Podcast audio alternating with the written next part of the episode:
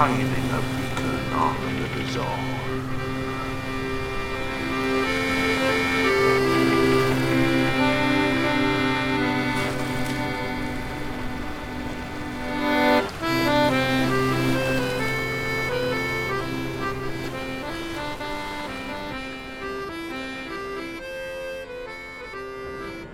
Don't know about you, Arkin, but I'm absolutely stuffed. Stick a pin in his arcade. I'm done, mate. I am done. Oh, mate, the farts are to come, so hopefully it will oh. come now. I tell you what, though, I mean, you never thought that like a three fish finger roast would be good, would you? you know what I mean? God. Oh wow! was that, that top one that Marks and Spencer fish finger, then it just going down to Yeah, fingers it. and then the Oh. bird's eye deluxe meal. Fantastic noir. Christmas at Cove. Oh, it was. It was wonderful. Yeah, but, but I'm not. I'm not a big fan of Christmas pudding. Are you? No, I can, I'll go for it. Yeah. I'll, I'm, I'll eat anything. I wonder where it all went. I I can't help myself, mate. It's the midnight munchies for me, innit? The big ants sculling oh, about. that's it. Well, I'll tell you what, though, Arkin, I've got your little present. Oh, sweetness, my there friend. you go. Oh, there you go. Get that a Look. Ooh, What is it? I'm excited. There you go, Can't get it it, Rick. open. Let's have a look now. Whoa, whoa, that is such a touching thought. He's a dolphin jockey outfit and saddle. I can wave the surfs, dude. I can be out there. You could be out there with your dolphin, mate. You've always had a bit of a bit of a sort of shaky relationship Exactly, with but now I can ride them. I'm like king of the dolphins. Yeah, oh, I love that, Arkin. Thank you. Nice colours and racing colours and Yeah, everything. racing colours. There's no little stick though. Where's my little like jockey No, stick? I, I- well, I'm gonna get you. I'm gonna get like a little crop to go with. it. Yeah, yeah, they might you, you don't want be, you don't, don't want doing that with dolphins. You've got to be a little bit careful, you know. you don't all turning against me. Oh, I can't wait to try it out. I think it'll have to be tomorrow. I'm going to yeah, finish you my branding You won't fit in that outfit now, not with that belly. Open yours, Arkin. I've What, got you you got one too. Oh, aye. Oh, this is cool. Especially a bit of help from Rowboat with this one. Let's have a look at this and stuff like that. Is uh, um, oh, Mm. it's it's a Luger. you've, you've you've got my handgun. Well, Wow. Pete said it's not too hot. It's never gone into deep, nasty kind of scenarios or you- like. It's quite sure? clean. It's quite clean. But it's the word on the pier. It's going to get gnarly this next year, my oh, friend. wow. It's apparently the French. You know, it's the French fishermen. We've French got, fishermen, We've got to I get a bit of a tool handy. You know what I mean? It's a bit mucky, is it? So I better give it a little bit of a cleaning. give it Yeah, a bit of a polish. Oh, no, Jesus! Are you alright? bloody loaded. Man, you shot a bauble. Crikey! I think I better put this to one Yes, side. now, you please. know, Yeah, yeah, that's clean it another day. I'll keep, it, keep it handy though, but thank you very much. Not a problem, my friend. Merry Christmas, Arkin. Well, the thing is now, you see, because obviously here we are at Kraken Cove, the podcast that shines a beacon onto the bazaar. Why? And I'm Matt. And I'm Benny. And we're going to cast out for some stories, some Christmas casting. Oh, Christmas cast. Yeah, so- and we might have a little bit of a little bit of something extra towards the end of this as well because it's I'm a, I'm a great fan of the tradition of like a, a scary, spooky Christmas story as well. Oh, I do and yeah, so it's it's it's not a, it's not a real story. It's a made up story. but These are the best ones, isn't it? The M.R. James and all them ones are absolutely fantastic. Yeah. Tales of Terror at Christmas. That's the thing. So hopefully, I might have a little bit of something like that later on. We'll see how we go in. Eh? Lovely, lovely. But for a bit of standard casting now, a bit of the usual stuff with maybe a little bit of a Christmassy twist. Let's see what I've got in my sack. Right,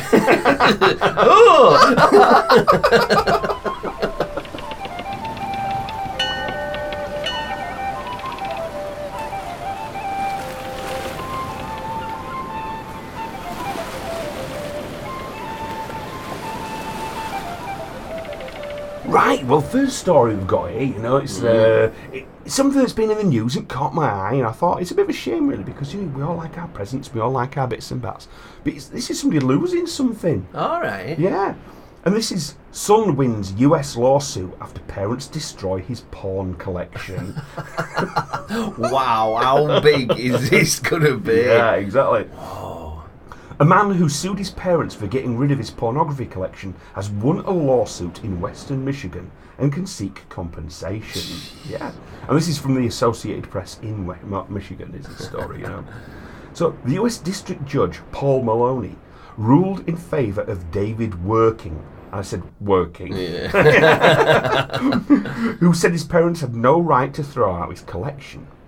He lived at their Grand Haven home for 10 months after divorce before moving to Muncie, Indiana. Wonder why he got divorced. He's got a huge porn collection. I ain't got no idea. you have to have a bloody understanding why, you know. Werking said boxes of films and magazines worth an estimated $29,000 were missing. So that's £21,500. Oh, he's into something specialised there, isn't he? I mean, he just. Yes, I think he must be. you know what I Whoa. mean? I mean, magazine. How would you guess how much porn mags are worth? Because I'm sure there's not many about anymore. Unless it's some sort of weird vintage thing. You know, like a fiver or a tenner or something. It's like I don't know, yeah, but to replace, I mean, y- y- let's face it, it used to be Yeah. the case if you wanted wank mags when we were kids, you just went down the local bramble patch, didn't you? Don't giddle. Yeah, that's it, mucky little giddle patch. With your stick, you didn't dare didn't touch it. And that, oh, flip it, he's a wet pig. Ooh.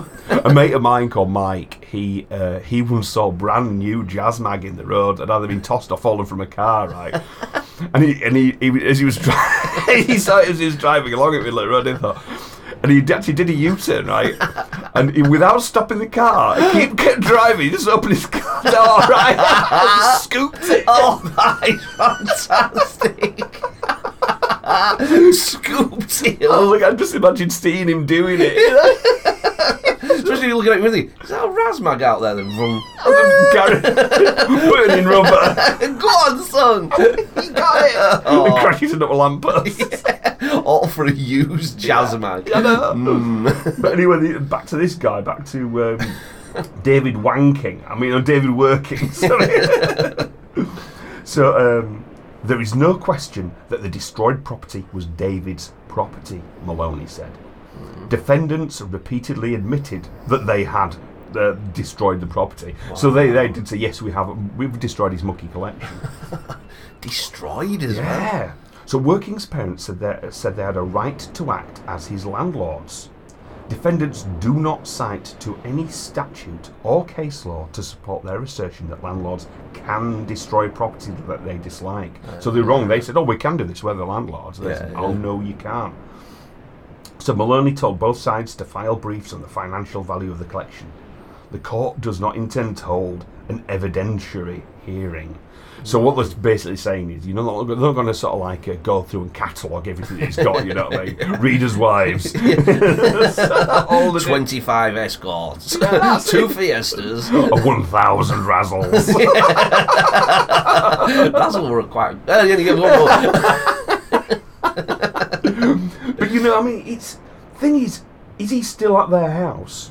Oh, I mean, what let's face it. Christmas is going to be really awkward this year, isn't it? Jesus. He said 10 months though, didn't it? So he, he were in and out by sounds of it. Yeah. But, my God, what an embarrassment, you know what I mean, to go to court for it in that. No, he's got no shame, has he? Oh. I mean, basically now, because all his parents will know, or uh, parents' friends will know, they'll be like going, "Oh, what's happening?" They're going through a court case. Oh God, it's the working family, Mm-hmm. and oh God, it's because they ruined his jazz mag collection.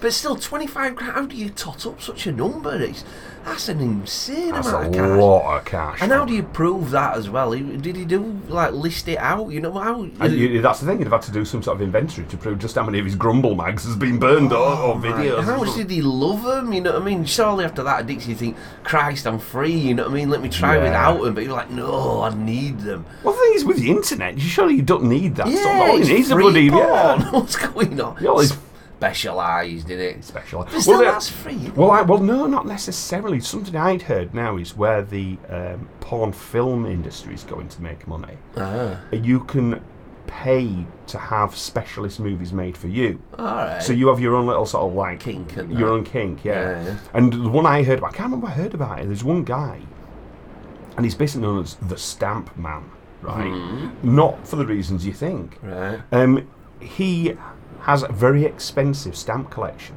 right, ah. Oh. or in various books. And his thing is he's posted each one of these books to, to a, like one of these magazine companies and says, Yeah. "I want you to film a very sexy girl, sort of demeaning me, telling me off of this sort of stamp collection, and, Yeah. and destroy the stamp collection, that book of the stamp collection, which is worth a lot of money in itself." Oh, But he's paying sort of like maybe I don't know what five, six, seven thousand dollars to have this film made so that he can sort of like spank one off over this particular. Oh, and see it over and over and yeah, over again. yeah, and it's God, that's disturbing. and he's like being he's like one of those sort of top customers, and even like other people make movies. Say, "Have you uh, have you been in touch with Stamp Man?" Yeah, I've, I've done two of his books. Wow, Yeah. right. At least it's a bit more upmarket, isn't it? Rather than one bit that were farting on birthday cakes and stuff like that. What? And there's quite an old one, is this? I think he's about ten year old. really? You know, like Braz- I think I'm sure it was a Brazilian thing when they were like getting a, you know, like you know, quite a hefty sized woman, and she'd squat on a cake, touch cheek to cake, and then let off a massive ripper. Well, is, is the candle still lit? No, that how she could- blows it out? Yeah, it could cause injury though. It could fuse your shuts, Oh, couldn't it? you could you could uh, seal the valve. No, hers were just like all icing were flying about everywhere. And noise While she grow. I did a little bit of studying on that, but it wasn't. it wasn't my sort of thing. that's what this guy's doing then. He's also like special birthday cake fart parties that's been going on. or maybe he's the stamp man. oh, maybe he is.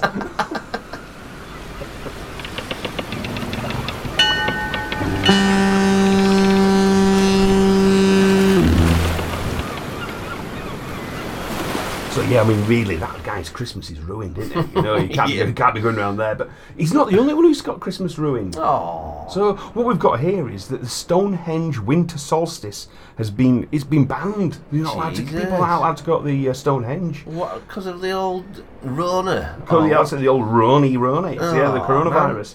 So this is a story from BBC News. And it's Stonehenge winter solstice ban criticised by senior druid. No wonder though. It's just fucking. You can go anywhere, really, can't you? You know what I mean? Uh, all right, your pubs are shut, but you can go out supermarket, you can go out bloody garden centres and all that. Can't go into the middle of a field. Surely they can social distance. Well, that's the thinking. You know, shall we have a little? Let's have a little look at the Yeah. story. You know. So, English Heritage is using the COVID crisis as an excuse not to allow people to celebrate the winter solstice at Stonehenge, a senior druid has said. And this druid, his name is King Arthur Pendragon. uh, said the ancient stone circle should be open as other places of worship are.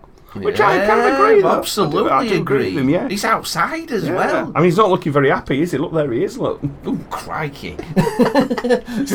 he don't look happy at all. don't, does he? Through all that hair, you can't. He's a bit of a woolly chap. He looks like Ulysses. doesn't he? he does. He's got a look, yeah. But English Heritage maintains it cannot host the usual celebrations at the prehistoric monument on the 21st of December due to safety concerns. Hmm. The sunrise at the Stones will be live streamed this year instead. Now, for pagans, the winter solstice is an important event as it is- welcomes the new sun.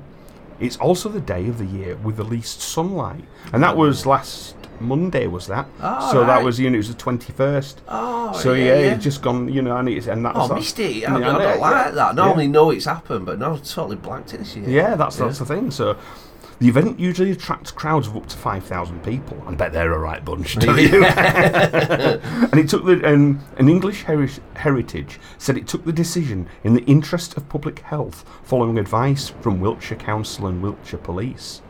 However, Mr. Pendragon argued, "You can't get more COVID secure than you can in the middle of a field."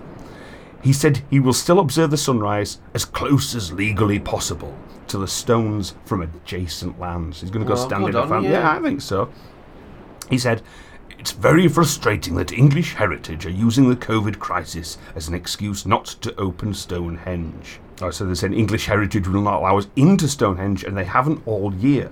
But as he says here, it says they've opened other places like temples, mosques, church, and synagogues. Says That's because disgusting, because if you can't be socially distanced in a field in Salis- uh, Salisbury Plain, where can you be? Exactly. I don't. I do not get that. All that is. It's, I think um, he's. I think he's. It's discriminatory. massively. Yeah. That's really bad. Is that? Arthur Pendragon and all these little muckers should be out there now, scampering around naked like around a little fire. You never know. It might be keeping England together, though. Those kind of you know rituals or something. Yeah, we need all the help we can get. We do. We've got to throw everything at it. taking them, don't we? That's what we need to do. Get him round, just go on, lad, go, go dance. you need all, can't get you stuff. If you want a goat coming in honey. oh, you that, that's a good callback. I was thinking about it the other day, that one. Well, that's the thing. Maybe all these things we need to sort of like tap back into it because, again, as the Cernard would say, we when you attack nature, nature fights back in its own mm, ways. and this is a yeah. climate crisis. This is one of the reasons they do say that actually. Us attacking the the uh, the nature and going up against it. Yeah. That's what creates COVID, because you find novel viruses by going into places like uh, jungles, forests, uh, you know, places where you kind of we shouldn't be. Yeah, yeah. There's things lurking in the in the in the sort of the darkness. yeah, in the darkness, yeah, which we aren't got the immune system to fight off. Very true, innit? Yeah. Yeah. Oh, man. So get him out there. I'm to get me robot. Yeah, get dancing, uh, Arthur Pendragon, Oh, you know what he calls his winky, don't you? little Archie.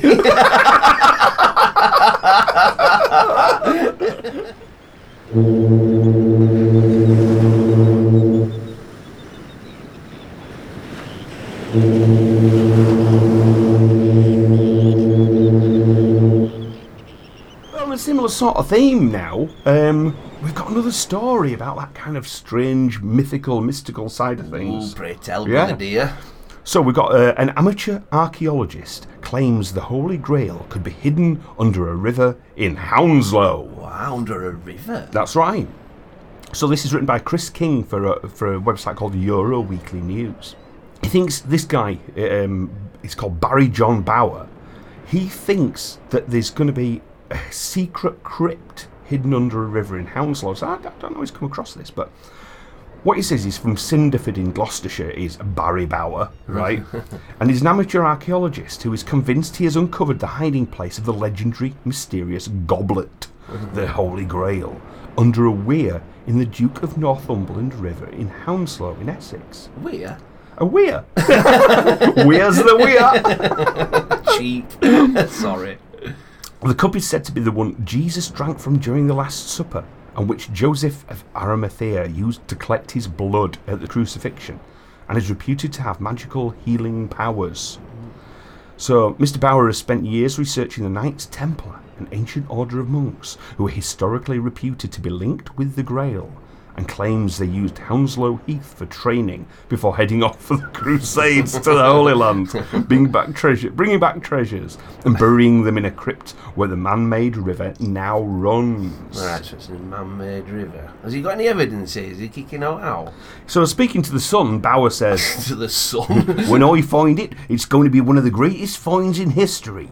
The biggest discovery of mankind. Now I've been in the water, it's made me more certain. It feels hollow. It feels right. There's something underneath. So why not Hounslow?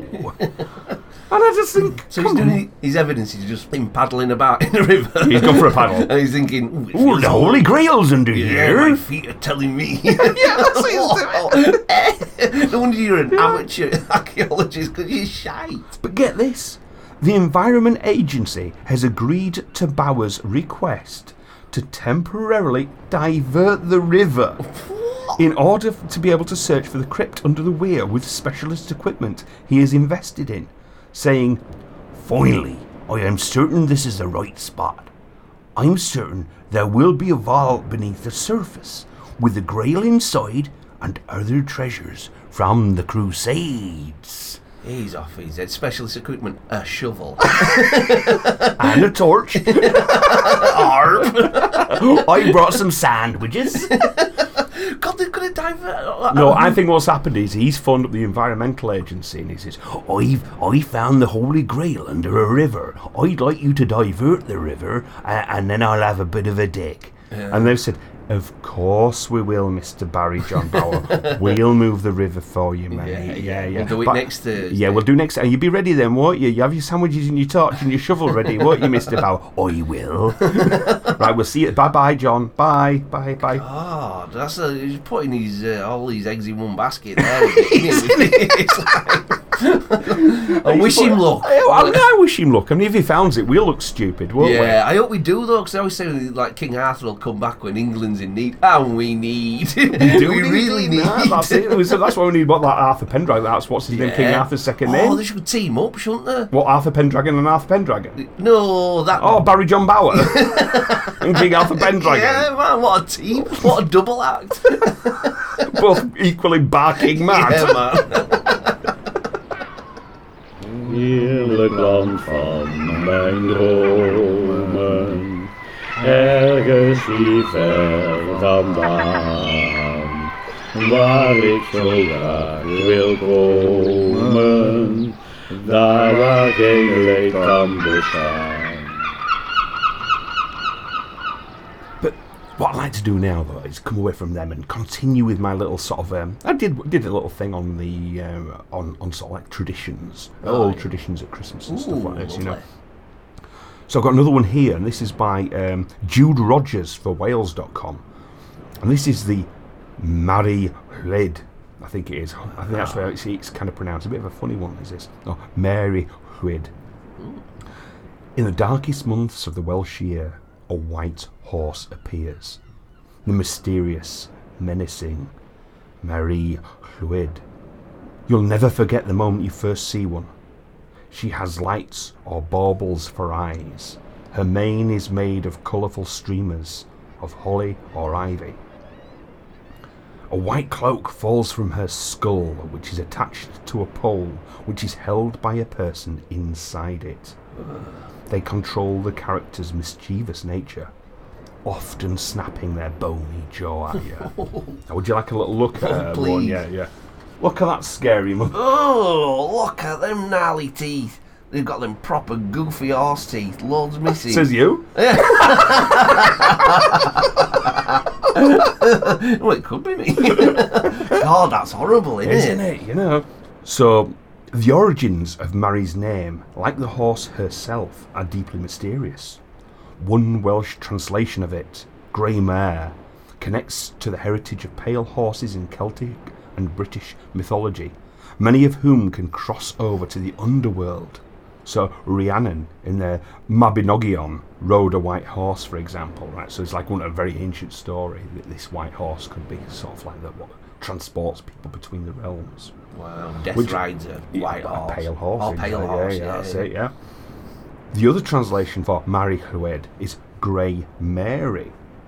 Some scholars have linked her to a legend connected to the Nativity story. A pregnant horse sent out to the stables when Mary arrived to have Jesus. She spent dark days roaming the land trying to find somewhere new to have a foal. Many Marie fans believe the character to have come from pre Christian pagan origins, however. This is impossible to prove, but there's definitely something timelessly terrifying about her. Now, the question is what does Mari Lwyd do? Mary is taken around a village traditionally, often between Christmas Day and Twelfth Night. She is dressed with festive lights and decorations, and usually accompanied by an ostler. And in some regions, like Ystradgynlais in the Swansea valleys, other folk characters like a jester and a lady.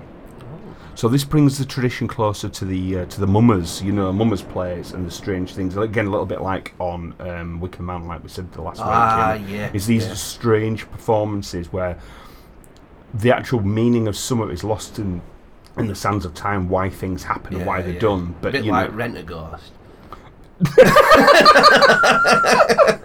yeah, a bit like Rent a Ghost. I'm on track, Ark. Yeah, that's all right then. so, um, when so when the groups get to a house, they sing Welsh language songs and wassails, or more traditionally, indulge in a ritual called pwnco. It's an, ex- an exchange of rude rhymes with the person who lives there, right? So, if the Mariana gang gets entry, the household is said to have good luck for the year. The Mary is a well known to be mischievous, trying to steal things and chase people she likes as she goes about her bidding. so she'd come into your house, right? So people go, oh, he's going to be lucky. Lucky for bloody Mari Lwyd, because she gets to run around nipping asses of who she likes and nicking stuff. Sounds bizarre. But the first written record of the Mari Lwyd is in J. Evans' book from uh, 1800, a tour through a part of North Wales, right? It has similar similarities to other hooded animal customs in Britain, like the hoodening of Kent, the Broad in the Cotswolds, and the Old Tup in Derbyshire. So like all hooded animals, so there's a blanket over their head type of thing. Well, I think what it is, it's, it's almost like, yeah, it's a little bit like that, where they must have some sort of, you know, they have, they have a gown over them or covering up their heads and stuff like It's a that. big similarity. Yeah, it's very weird, isn't it? You know. Mm. So it, the uh, these sometimes involved a group of poor people trying to find money and food in the harsh depths of the winter. So I suppose it was some sort of almost like spiritual entertainment to turn around and say, "Oh, can we have some food and drink because we've got this sort of like god Yeah. creature with us." Yeah, sort it's of thing, like penny know. for a guide bird, penny for a Yeah. cloaked horse's head. So because it was entertainment was what they were doing, but Yeah. with a side portion of menace. Because Ah. there's a dead horse's skull appearing in the shadow of your door. you know. Chomping at you.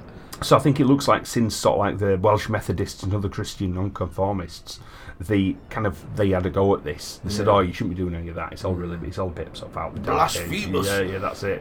You know, they said he, uh, there's the Reverend William Roberts called um, uh, Mari Lwyd uh, sinful in his 1852 book, The Religion of the Dark Ages. I bet that's quite a good read, actually. yeah, that, you know I mean? it. So um, there's, and they've been having a go at it over the years, and it's sort of, but there's like even then it sort of started to die out. People weren't doing it, and I suppose with the, with stamping out of the Welsh language in a lot of places, it's sort of the, traditions were also sort of like Yeah. put down as well, which I think is a crying shame.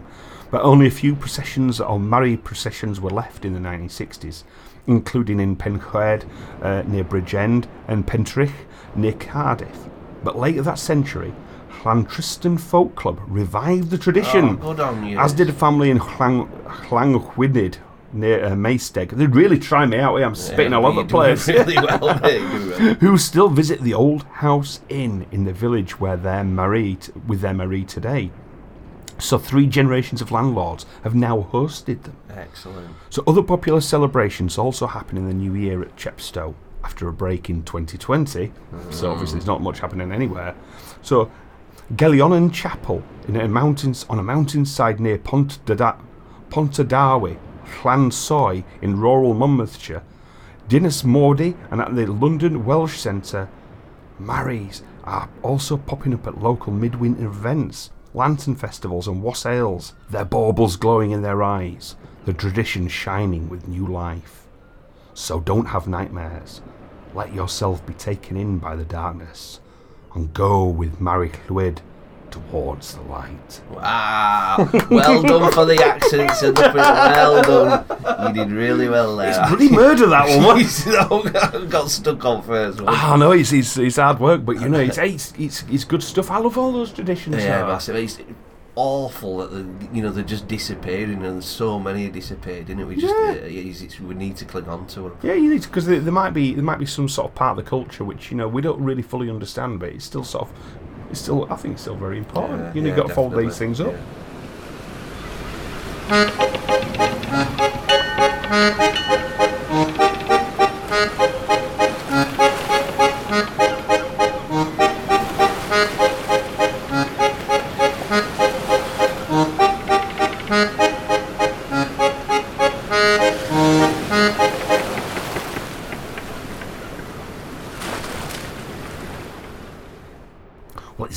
Getting colder in the cove now, Oh, isn't it? You see, mate. it's no snow yet, but yeah, Oh, you can see, almost chilly. taste it in air, can't Yeah, you? You know. coming. And I think there's different ways you can actually cope with the cold.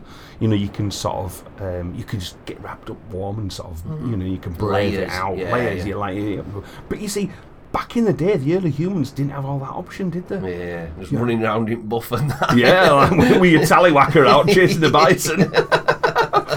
and of course, if there's no food and things, you know, things are going to get a bit harsh. But what they've found now is early humans may have survived the harsh winters by hibernating. Ah. Yeah. So they're saying seasonal damage in bone fossils in Spain suggests Neanderthals and their predecessors followed the same strate- strategy as cave bears. Wow. Right, and this is from Robin uh, Robin McKie, the science editor at the Guardian, and he says bears do it, bats do it, even European hedgehogs do it. Now it turns out that early human beings may also have been at it. They hibernated, according to fossil records. Evidence from bones found at one of the world's most important fossil sites suggests that our hominid predecessors may have dealt with extreme cold hundreds of thousands of years ago by sleeping through the winter. The scientists argue that lesions and other signs of damage in fossilized bones of early humans are the same as those left in the bones of other animals that hibernate. These suggest that our predecessors coped with the ferocious winters at the time by slowing down their metabolisms and sleeping for months. Cool. so these conclusions are based on excavations in a cave called Sima de los Huesos, um, which means the pit of bones. Yeah. Uh, Slept too long. yeah, exactly. Atapuerca, uh, at Atapuerca near uh, Burgos in northern Spain. Was Spain chilly about then? You Well, everything was, yeah. Piss in England, you know. well, uh, the whole of Europe was obviously Ah, ice ages and things yeah, like this, yeah. you know. So that'll be what it is. And what were the? You said lesions on the bones. Is that where you like bed sores nearly? You like you Well, lay there it, too long? or dam- it will be damaged, but what it be? I don't think it'd be from that. I think what it is a case of um, there would be damage caused by the fact of be the lack of uh, nutrients going into the body, Ah. so it will leave sort of damaging sort of things like sometimes rings or marks or sorts Yeah, like okay, you that things makes like sense, that. yeah. As far as I can tell, anyway, you know. So, over the past three decades, the fossilized remains of several dozen humans have been scraped from the sediment found at the bottom of this vertiginous 50 foot shaft that forms a central part of the pit of Atapuerca. The cave is effectively a mass grave, say ah. researchers, who have found thousands of teeth and pieces of bone that appear to have been deliberately dumped there. These fossils date back more than 400,000 years and were probably from Neanderthals or their predecessors. So this is quite a clever idea as well, I'd imagine this, because you know if you've got somebody, one of your party dies, and you know if you think about it, there's a big black pit. It might be almost like sending them to the underworld, might it? You know, there might be ceremony, yeah. And it also occurs, uh, well, you don't want anything hanging around like that, like a, a decomposing person. And you'd have to dig an hole, do you? You You'd have to dig it. There's already one there. lob 'em Just down. lob 'em in. See you, bye. Laters, because again, you don't want things like saber-toothed tigers or sort of Yes. like um, other cave bears yeah, going. like Because smelling them out, yeah. Because have you ever seen the cave bears? For- Old cave bears, how big they get? They get Oh like about three times bigger than Oh, the big bears terrify me anyway, mate. Jesus, I know, I didn't hear you by a bear. Imagine being beaten up by a Oh, bear. I'm just getting chased. You know, oh no! you can't, what can you do? You can't do anything. You can't climb a tree. You can't Yeah, do anything can't because swim. You no. can't, no, no, you're doomed. Aren't you? You just Absolutely do it. doomed. Just lay there and just Yeah. just say this bit's good. Tuck in, big lad. Duke at. That's the only thing I can think of doing. People love it. You know, bears like dirty bastards. So yeah, these um, these studies have said that they um, they suggest these early humans found themselves in metabolic states that help them to survive for long periods of time in frigid conditions with limited supplies of food and enough stores of body fat. So they're saying, you know, but they hibernated, and this is recorded in disruptions of bone development. Right. So yeah. it's almost like uh, you know, like if you if you've got like rings of a tree sort of thing. That makes real sense, yeah. yeah. Yeah. Just suddenly that layer stops, or yeah, you know, they might find a, like a weak. Yeah, that's it, sort of thing. It says the research admits the notion may sound like science fiction, but points out that many mammals, including primates such as bush babies and lemurs, do this. This suggests that the genetic basis and physiology for such hypometabolism could be preserved in many mammalian species, including humans. So what the suggestion there is saying it is could be in us. This state might be there. Yeah. We just have to refine it. I think um, people is it sad or that like, um, like Oh yeah, season affective di- disorder, disorder is it? Yeah. Some people really suffer from that, and I think they're the people who just get hunkered down and just sleep it out. They nearly want to do it, don't they? Yeah, I think it's hate it something- so much. I find winter quite cosy, but I love me sleep. Like, I, I really could do three month lie in. Benny loves the snoozles. Tuck me up, our kid. I'd be absolutely hammered though before. I know that's the thing. Can I- maybe that's what the Christmas feast, the original Christmas feast, was. You just had a really big dinner. You had a load of piss. Yeah. And then, and then you just had a little nap, and you wake up in sort of May. Oh, yeah, yeah. Ooh, mm, spring, little bunnies and stuff. Sun's out. Can you imagine what that bloody cave would smell like that afterwards? Oh, Oh, Christmas farts for four months. he killed it with a cave bear. Here is for the springtime when we take the road once more for the planting and the pearling and the berry fields of Blair. We'll meet up with our kinfolk from all the world around when the gang of good folk take the road and yellers on the broom. When yellers on the broom, when yellers on the broom, and I'll get you on the road again. When yellers on the broom. You know, your, your image of sort of like Christmas, it's, it's almost the white layer on the ground, isn't it? You know, it's all lovely. But that's actually happening this year in, in Australia, did you know? In oh, eastern way. Australia. Getting snow.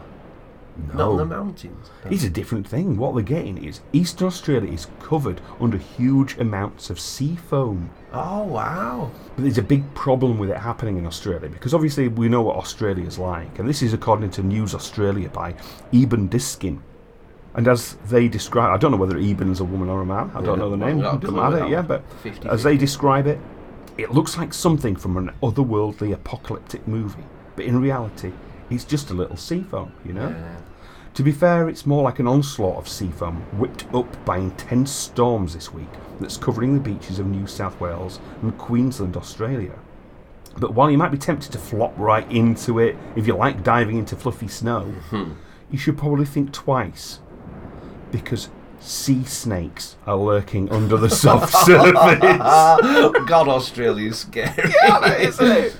Although people are certainly enjoying the foam, both playing in it and taking photos of it, it's been advised to steer clear due to the presence of sea snakes, which could have gotten swept up in the foam. And there are 32 species of poisonous sea snakes around Australia, and their bites require anti-venom. Now, they are one of the most venomous creatures on earth, are sea snakes. I've They're actually quite placid. Yeah, yeah. But obviously, if you stand on one and you're Yeah, knacking one around, belly flopping on it in the sea foam, then you know. Not a good idea. No. But the stormy waters are also bringing large debris to the shore, says Nathan Fife, the Gold Coast Life Saving Services supervisor at Surf Life Saving Australia. There's been trees and things like that that have been washed up. I think there was half a cow that washed up at the beach yesterday. so make sure what's in front of you. There are trees and logs floating around, so please be careful. And the foam is formed by the churning of seawater with algae, salts, fats, and other pollutants. And it's so thick that a dog was even lost in the foam this week at Snappers Rock in the Gold Coast. But the dog was found. Even a dog got lost. Lost dog, foamy fella. Out he comes. It was just a white poodle on it. He just stood there. Yeah, all oh, bloody hell, my dog's gone. I can't see him anywhere. I stood in his paw. So people are also encouraged to be careful of surges of water under the foam, which aren't visible but could cause you to fall and be dragged out to sea. Why is Australia so dangerous? don't know. Get a bit of sea foam and it's all nice. Next thing you, you got half a cow hiding in it. It's eating dogs. They've got full of sea snakes and Oh, trees. no. And you could get sucked out to sea. To be honest, I've seen pictures of it before, like I don't know YouTube some shit, but um, that's it. doesn't look pleasant, doesn't that sea foam? It Have you ever right- seen it? Yeah, I've seen it before. Haven't you seen it? It, just, Yeah, it yeah. flocks right up. It looks. Yeah. I don't getting in that. It looks No, it well looks, nasty. It looks manky, doesn't it? does, doesn't it's like it? a bit brown in it. Yeah, that's it. It just looks. I don't understand why they don't want to do it. I seen on Whitby, that's why I saw it. All right, yeah. Yeah. I what, I did good in it. Bridlington, a bit further down coast, and they had a massive storm. And I was lucky enough to be there. And it was next day, it was like, you know, when the sea goes out, what's Yeah. whipped up. It was the most fascinating day of my life. It was, eh, I couldn't get off beach. I was loving it. You know, what I mean, Oh, all weird shit. It was Crabs great. and big starfish yeah, and just the starfish alone just mental. Well, just loads of stuff to root through it. Well, I'm Oh. loving it, proper loving it. But I won't be belly flopping in that shit. No, way. Lobster claw in your belly buttons. You might make it unravel and your bottom will oh, drop off. Oh, no. Dragging it back up beach, my ass. my beautiful ass.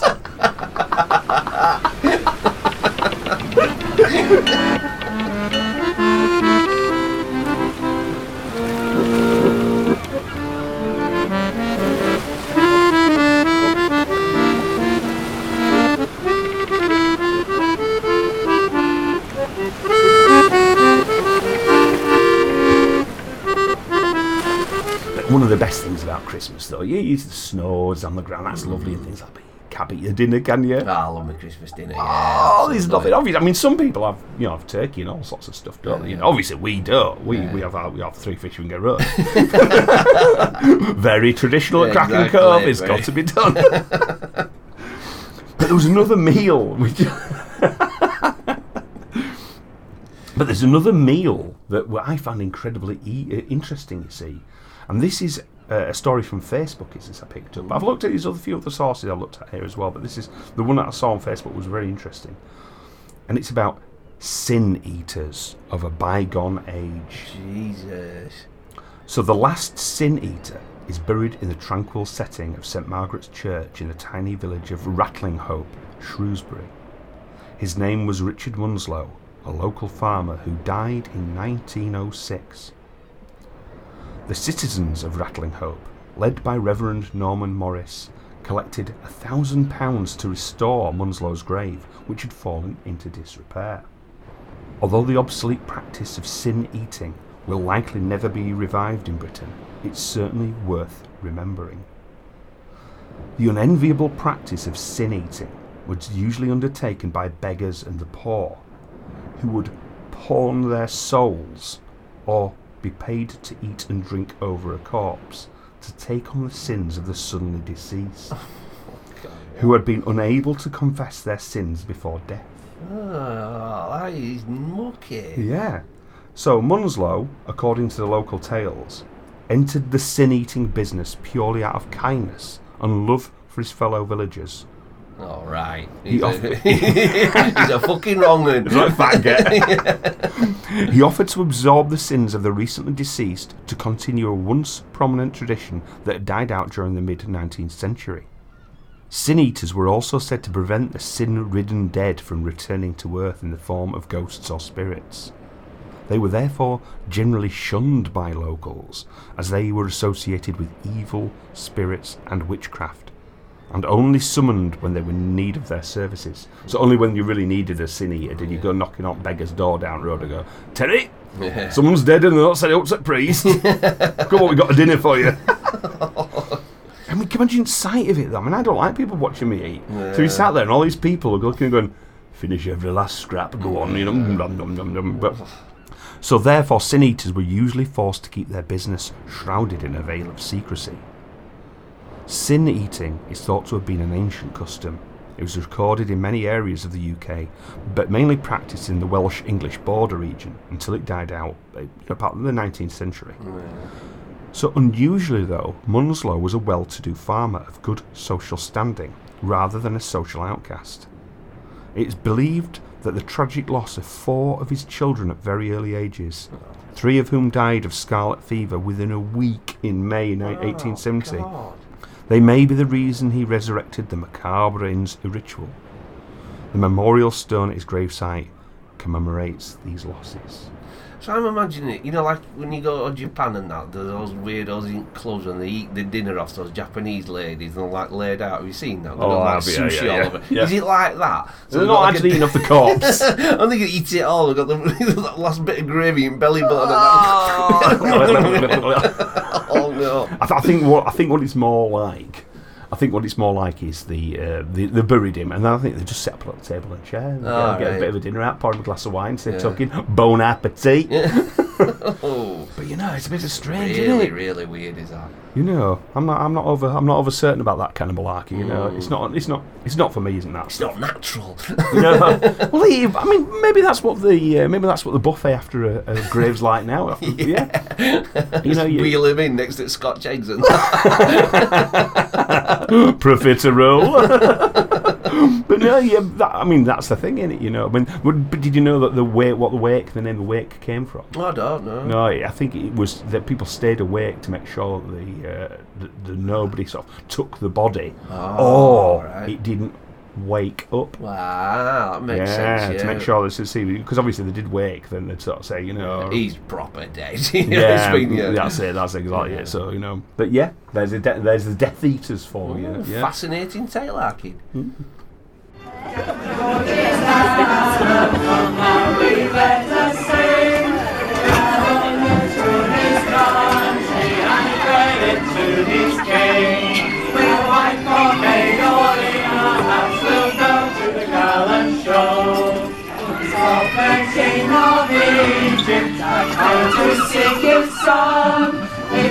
Yeah, so the last sort of more festive tale I've got for you here, right, is uh, there's nothing more, as I said before, one of the most you know, people really like to eat is a, is a nice bit of turkey, don't they? Like a bit of turkey. But this guy had a different idea, right?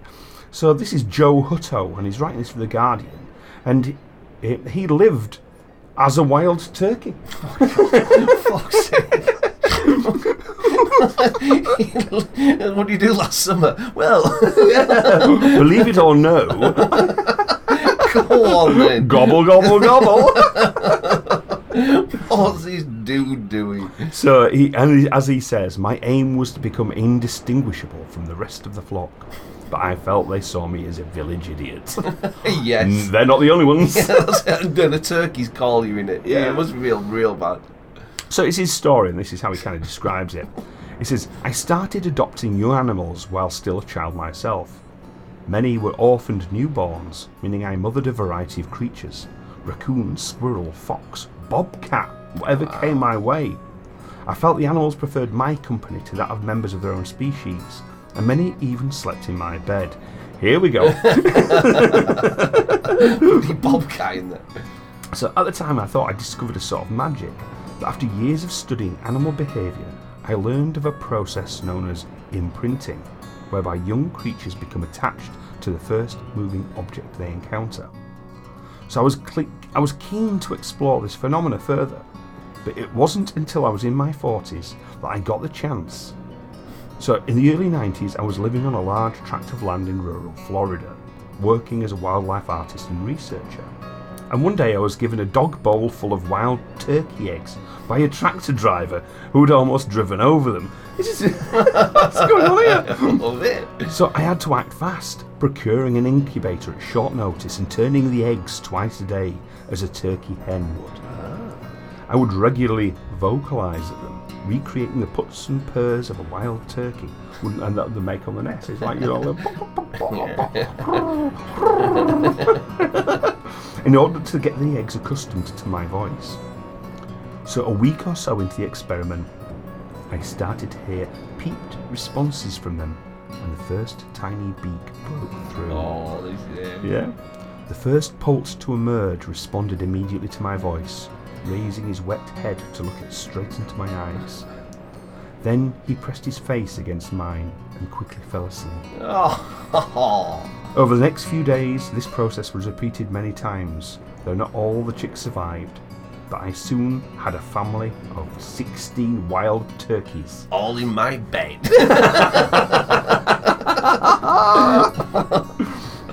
I built a large pen to protect my flock from predators, complete with upright tree limbs for them to roost. At a week and a half old, they could already fly. I spent a lot of time in the pen myself. Mm. the poults would expect Mom to be waiting when they emerged from their roosts before dawn, and I had to be present at dusk until every one of my charges was asleep. so he saw them all off the bed to go little snoozy turkeys. nine, nine turkeys.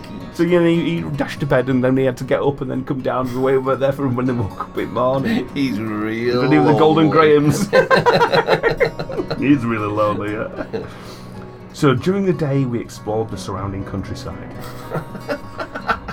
I quickly became familiar with each bird's distinct personality. Little Friend, who always wanted to be my, by my side. Sweet Pea, who enjoyed nothing better than being held and stroked. They were fascinating. And the gobbler.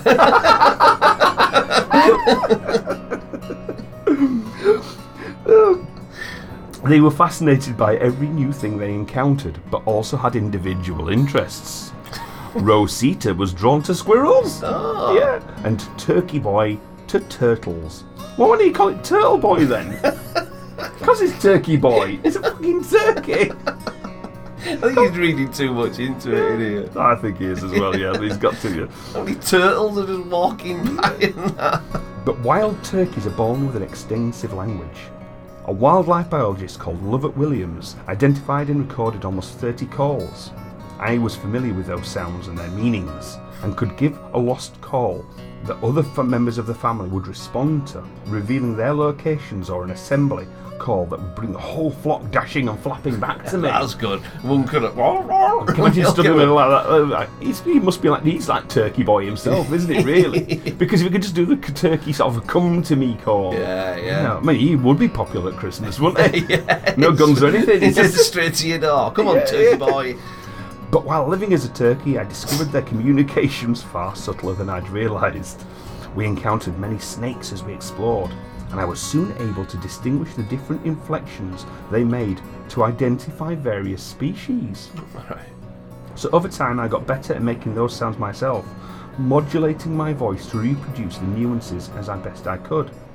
And after six months, I no longer felt like the bad singer in the choir, though occasionally I'd miss call and get a very different reaction from the one I'd anticipated. I sometimes felt acute embarrassment at how I must appear to them. My aim was to become indistinguishable from the rest of the flock, but I felt they saw me as the village idiot. Now, the project lasted for two years. This man lived as a turkey for two years. and the turkeys grew fast, but my separation from them began when they started roosting in trees outside their pen, where I could not follow. I felt relief at having kept them alive long enough to become independent, but I did feel robbed of the hours I could no longer spend as part of the group. What were they saying up there? Eventually, they all struck out on their own, although individuals would occasionally visit. I had no direct contact with the next generation of wild turkeys. I had surrendered myself completely to their world, but then I had to learn to let go. It's a common misconception that turkeys are stupid birds. From the moment they hatched, my wild turkey family demonstrated wonder, joie de vivre, and an innate understanding of how every other creature in their environment. They taught me the value of trying to live in a state of true wakefulness. They have no choice but to live in the moment. He's off his tits. Basically, they got big enough to run off, and then they ran off from him. and he's like going on adventures with them and that. And you see- see a snake, and what's he on about? I'm not so sure. I think he might. might have a point. I hope he does, but no, he's on. He's off his head. That dude. Apparently a- there is actually a documentary about it. I hope he dresses up as a turkey when he's doing it, going on his little adventures and that. in the right tight turkey costume. He's doing nice with snake and that. They're just not doing it. They're just, just stood around, he's turned into camera in his little turkey outfit. I'm going, and I've seen a cobra over there. You know, well, uh, somewhere up. Oh, it's not, it's a stick. and turkey's out doing it, I'll just look at him. pecking ground. Yeah, they're just fucking wandering around being turkeys. Bless him, man. Bloody Two years. So he's pretending to be a turkey. fucking hell, there's a man with too much time on his hands, isn't it? You know what I What did he do as a job in that time? Where did he get money from? Just turkey wrangling. Just- we know what he did really. Kept saying to, oh, these are all the flock. Yeah, yeah, he did. We just growing them up. Oh, they ran away. That's what they answered. Yeah, well, Christmas came along and they all ran away. Yeah, yeah, that's it. yeah, really eating him each year. Really evil bloke. Munching away. Come here, turkey boy. It's your Gobble, turn. gobble, gobble. Yummy. Was my tastiest.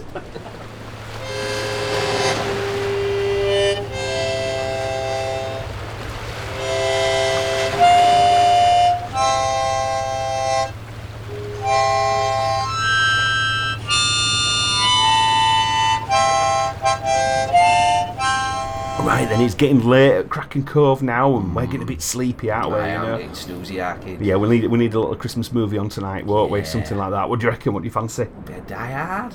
Yeah. I fancy something a bit more traditional, really. Than I'll,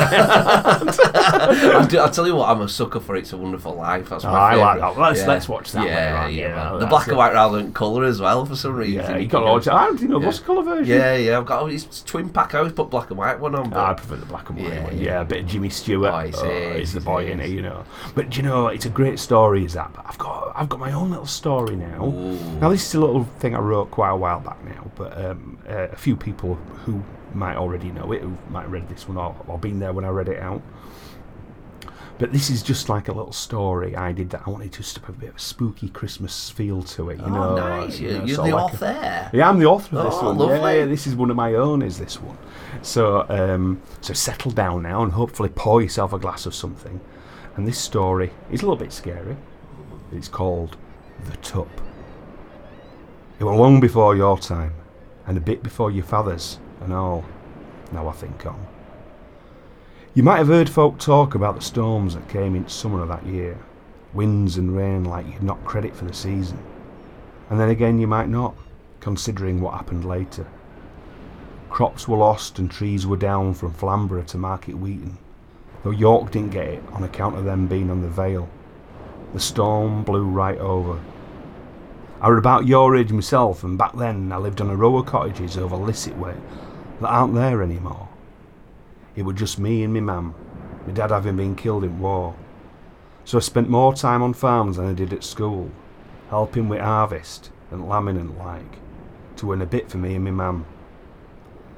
It didn't do me no harm, I suppose, as I were always going to be in farming, and I got just enough sums and spelling to see me right, more or less.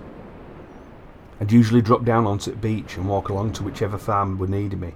From there, there were all farms then along the cliffs. None of these caravan parks filled with rows of wezzies shivering in the deck chairs the soft gets. It's funny to think that they're all gone.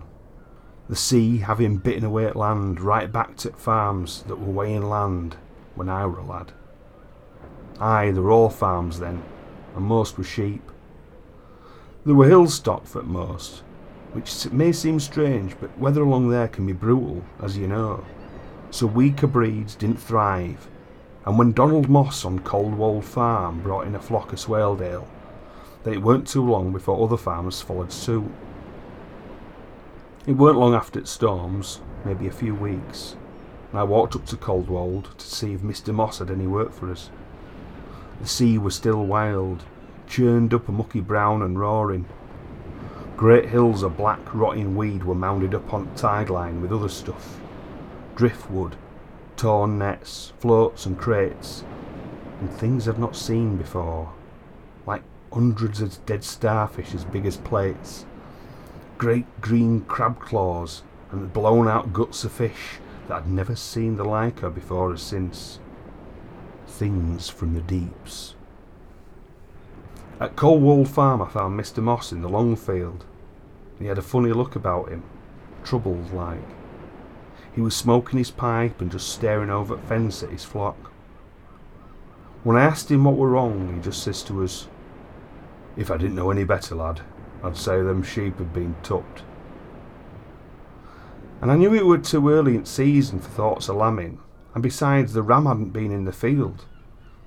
I didn't have the eyes like Donald Moss, and he were a man who knew his flock, but I could tell there was something not right about them sheep. They looked broad, heavy, too big for the season, and there was something else. They all grazed facing the east, facing the sea. They'd be quietly chewing, then they'd lift their heads all together like, and they'd cry out. A long, plaintive bleat like I'd not heard before. The strangest thing. I helped out at Coldwold Farm out into autumn, and there were no mistaking. The sheep were in lamb. Still, Mr. Moss put the ram in with him just to be sure. The next morning, he were horrified to find it dead. The sheep had killed it, bitten it, and trampled it. He were heartbroken with Mr. Moss. That ram had cost him 200 quid, which were a fortune back then. I soon saw that it weren't just Coldwold Farm that were having trouble with sheep. All along the coast it was the same on every farm, all the way down to Hull. Tupped ewes and dead rams, the flocks crying at night. As the nights grew colder, farms tried taking ewes into sheds. They were having none of it. When they tried herding them, the sheep turned on dogs. Mr. Moss lost his best collie when it got trapped against a wall and the ewes trampled it like they'd trampled that ram. Mr. Moss had no choice but to leave him out. But though it were cooler, it stayed mild enough and sheep paid weather no heed, any road. This went on to November, then December, and still it stayed mild, and farmers thanked the Lord. But it couldn't go on. Against all forecasts, a blizzard came at night at 14th, straight off at sea. The temperature fell to minus seven, where it had been eight above all day.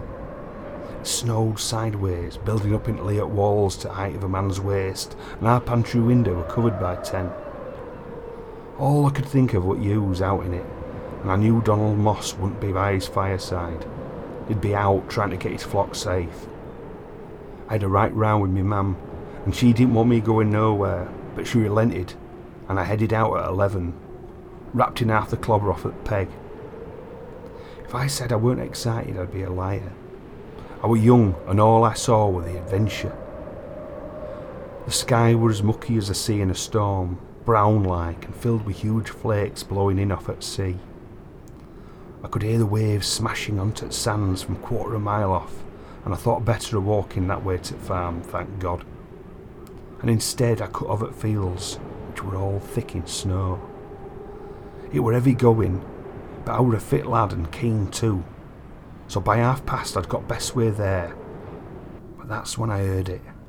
And God, it were awful. Screaming. My first instinct were to break into a run. Someone were in trouble and needed help, but running in that snow were hard going, and the cold air burned me throat. I stopped to listen to get a direction on where I should be heading, and that's when it struck me. The screams weren't right. They weren't human. It were a terrible sound, high, halfway to singing, if you get me. A screaming, screeching song in the midst of a blinding blizzard. Now, I'm no coward, but that racket froze us worse than cold and snow. It were like summer from past. Summat man were afraid a long time before. There's stuff that animals know to be afraid of without ever seeing it for, like a cat with a snake. Well, it were like that. It was something that terrified me without knowing why, and there were no way I could go on. The worst part, though, were where the screaming were coming from. It were coming from out at sea. Now I'd no clue what might make that sound like that, but I'd no wish to see. I were in two minds to make for Coldwold Farm and hide there till dawn. But it were then that more screaming began, closer at hand, from by the farm itself. And I don't reckon I were mistaken when I say it sounded like the screams were replying to screams from out at sea. And there was a horrible joy in it, a, a longing. I turned and I ran.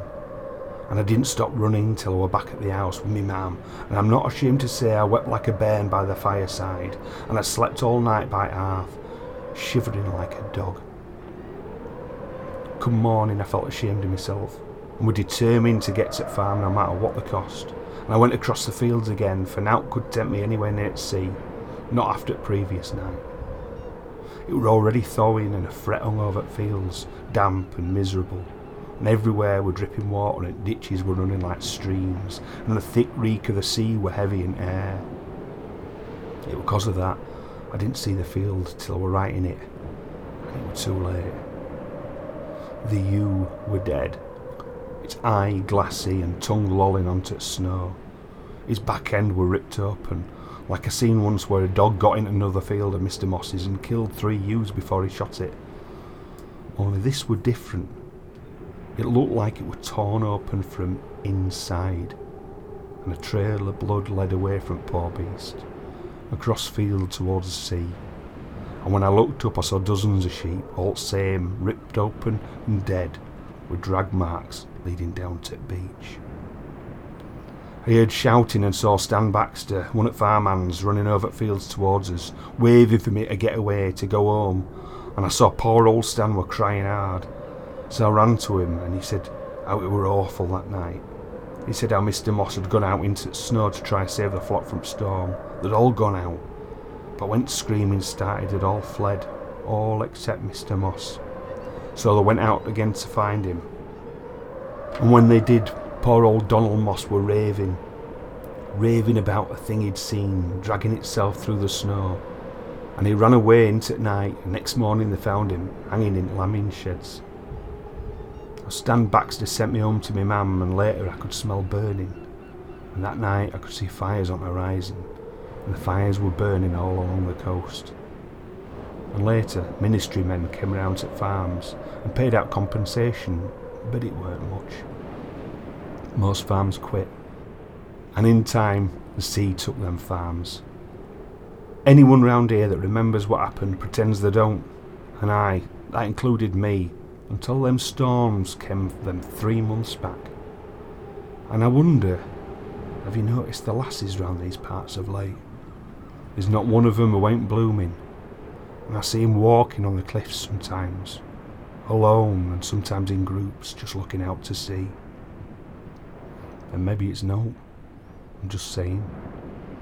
Still, you keep an eye out, lad, and if the snows come, you stay indoors. Oh mate. well done, dude. Jesus, that got me. Especially at me, I just like twitch like what the lassies. oh, doubly spooky because we've been on about alt sea, you know, wildness and alt sea, uh, flotsam and jetsam and such. Jesus, that was very good, Matt. Very, very good. Ooh, a Christmas cracker. Well, I hope you guys all enjoyed it as well. And it just leaves me to say, like, have a very Merry Christmas and Happy New Year. Hopefully, be seeing you in the New Year. Ah, you certainly will. Yeah, it's a, it's a big Benny uh, Merry Christmas and God bless everyone. See you guys. There are three ways you may contact Kraken Cove.